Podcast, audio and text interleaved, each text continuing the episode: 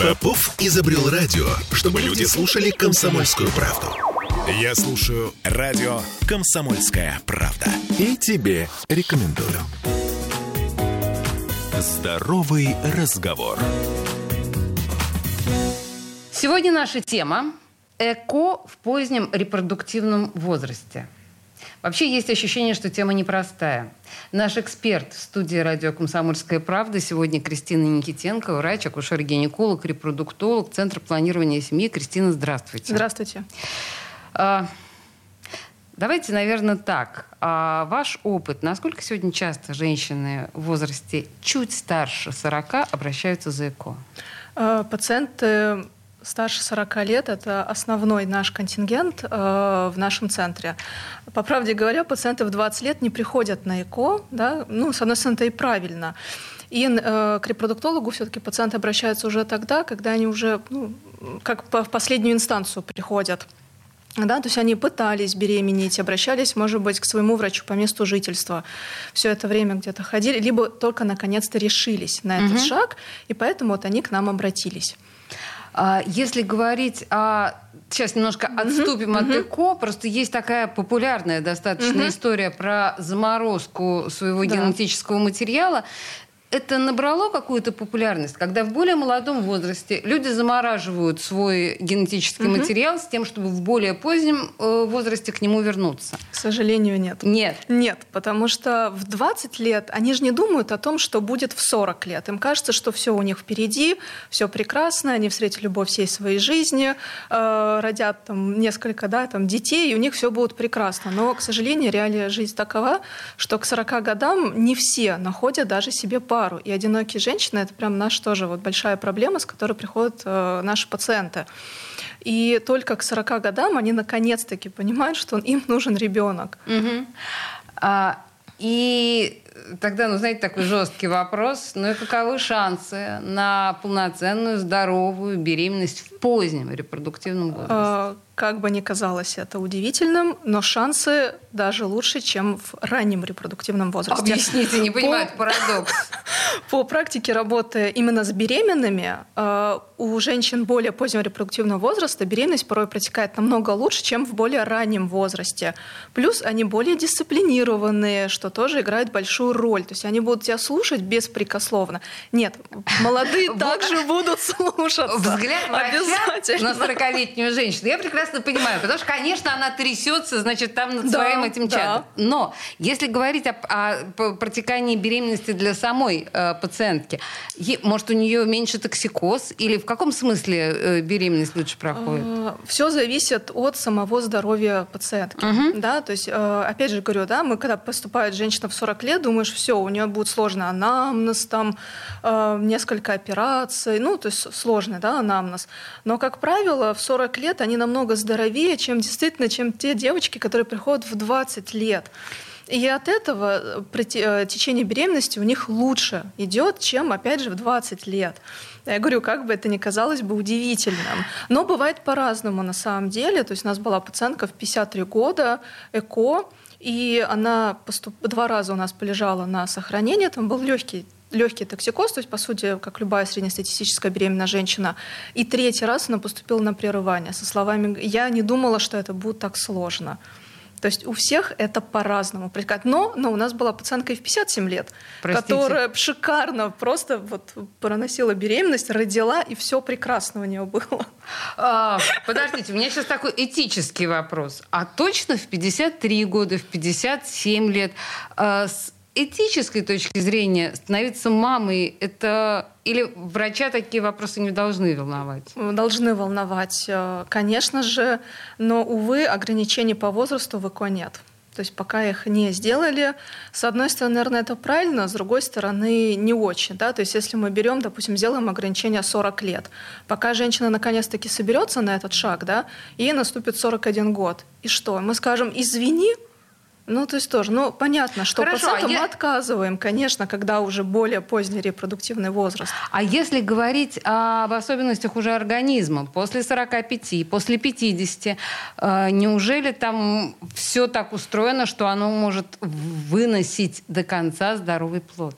Но ведь естественное же, старение происходит. Опять же, если какой мы берем ресурс э, в плане здоровья пациентки. Угу. Нет, понятно, что именно ее генетический материал, то есть вот ее клетки, да, эти клетки, они не будут использованы. Это естественно. Это понятно, это да, очевидно. Но матка, если она в нормальном состоянии, у нее, ну, по- понятно, что в 56 лет уже, да, ее тоже функция уже, скажем так, на нуле. Угу. Но, к сожалению, так можно сделать, что она спокойно выносит. То вот есть... я говорю, вот у нас пациентка 57 лет, она вы, выносила беременность, все у нее хорошо То есть было. это какие-то стимуляторы гормональных, да, конечно, а, да? Конечно, поддержка, поддержка гормональная идет. Вы, вы понимаете, в какое время мы живем, да? Это же фантастика просто.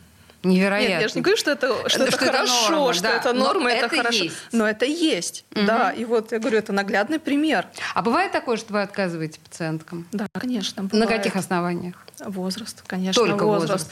Возраст, возраст и э, соматические ну, осложнения, какие-то патологии, заболевания. Конечно. То есть, когда мы понимаем, что э, риск выносить беременность, он намного выше, да, чем вне беременности. Угу. Потому что это может пагубно на нее повлиять впоследствии. Бывает ли такое? И, или может быть такое, что к вам приходит женщина, которая чувствует себя совершенно здоровой? Да.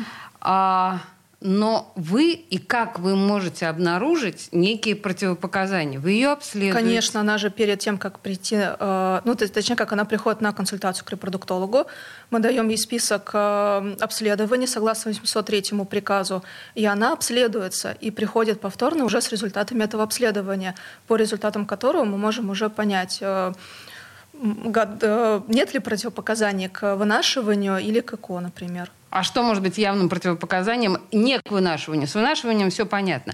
К ЭКО или это одно и то же, только к вынашиванию? Ну, примерно одно и то же. Ну, соответственно, онкология – это сто процентов нет. Ну и большой перечень противопоказаний есть, но там очень серьезные должны быть заболевания. Угу. Как правило, все-таки э, редко кому мы вот так вот отказываем. Но опять же, если мы берем по системе ОМС, угу. или на платной основе. Это тоже две разные, два раз, две разные вещи на самом деле. Для меня вот до сих пор является некой фантастикой, что э, ЭКО можно сделать по ОМС. Можно. Понимаете, это настолько рутинная штука теперь, что это вписано, собственно говоря, в ОМС. Почему говорить, что э, две разные вещи? А, потому что самый такой главный критерий для отбора, когда мы понимаем, пациент идет по системе ОМС или на платной основе, это только уровень антимюллерова гормона. Вот если этот показатель ниже, чем 1,2, то все, к сожалению, женщине приход... она может прийти на ЭКО, но только на платной основе. Угу. Если 1,2 и выше, то по ОМС она проходит. По но даже если антимюллеров гормон стремится к нулю, вы на платной основе возьмете? Конечно, объясню. Потому что э, мы, как врачи, понимаем, что шансы минимальные. То есть чем ниже уровень антимюллерова гормона, означает тем, что у нее ниже авариальный резерв. Мы это понимаем. Но женщина это этого не понимает. И чтобы она потом впоследствии не жалела, да, что вот мне отказали, я не рискнула. Ей надо пойти порой на этот риск. Мы даем ей эту возможность, делаем одну попытку, когда получаем или не получается – ну и как бы. Ну вы, в принципе, ей говорите, что. Конечно, конечно, она должна знать, что это не все так радужно и прекрасно, как она думает. Угу. Конечно. Если мы говорим о, о критическом возрасте, ну, с женщинами мы с вами примерно обговорили, угу. да, по верхам. Угу. А возраст отца в этой ситуации, вот он насколько важен, насколько он играет роль и что тут? К сожалению или к счастью, возраст отца не сильно влияет на ну, на рождение ребенка здорового. А, потому что все-таки природа так сделала, что у мужчин постоянно обновляется его клеточный как материал, да, и по идее мужчина и в 70, и 80 лет может спокойно родить здорового ребенка. Э, есть народное поверье, что дети возрастных отцов э, интеллектуально сильнее своих сверстников. Но это исключительно Нет. народный миф, миф никак, никак научно не подтвержденный. А, хорошо. Есть ли у вас какой-то совет для женщин, может быть, всех женщин, которые решили отложить беременность на потом? Не откладывать. Да ладно! Нет, ну, э, опять же, да, как мы с вами вначале обсудили, да, есть такое да. понятие, как отложенное материнство, когда можно прийти, заморозить свой биологический материал и впоследствии воспользоваться. Но, опять же, говорю, в 20 лет не думаешь о том, что будет в 40. Но это действительно очень хорошая возможность для молодой женщины э, заморозить свои яйцеклетки, чтобы потом впоследствии уже не использовать донорский материал, а использовать свой материал. И фактически это будет ее ребенок. То есть все-таки не забывать об этом, что это существует, отложенное материнство. Это очень важный посыл, да, не забывать об этом. Но я бы хотела сказать, что вы говорите, что женщина в 20 лет не думает ужасно, когда она не думает и заводит ребенка на фоне полного неблагополучия. А, а если она подумала и решила, что вот прямо сейчас, может быть, это не лучшее решение, чуть позже я сделаю это, мне кажется, что вот это называется уже разумным подходом, подходом разумного человека. Спасибо вам большое. В студии радио «Комсомольская правда» была Кристина Никитенко, врач, акушер-гинеколог, репродуктолог Центра планирования семьи и репродукции. Кристина, спасибо, спасибо большое. Спасибо огромное. Здоровый разговор.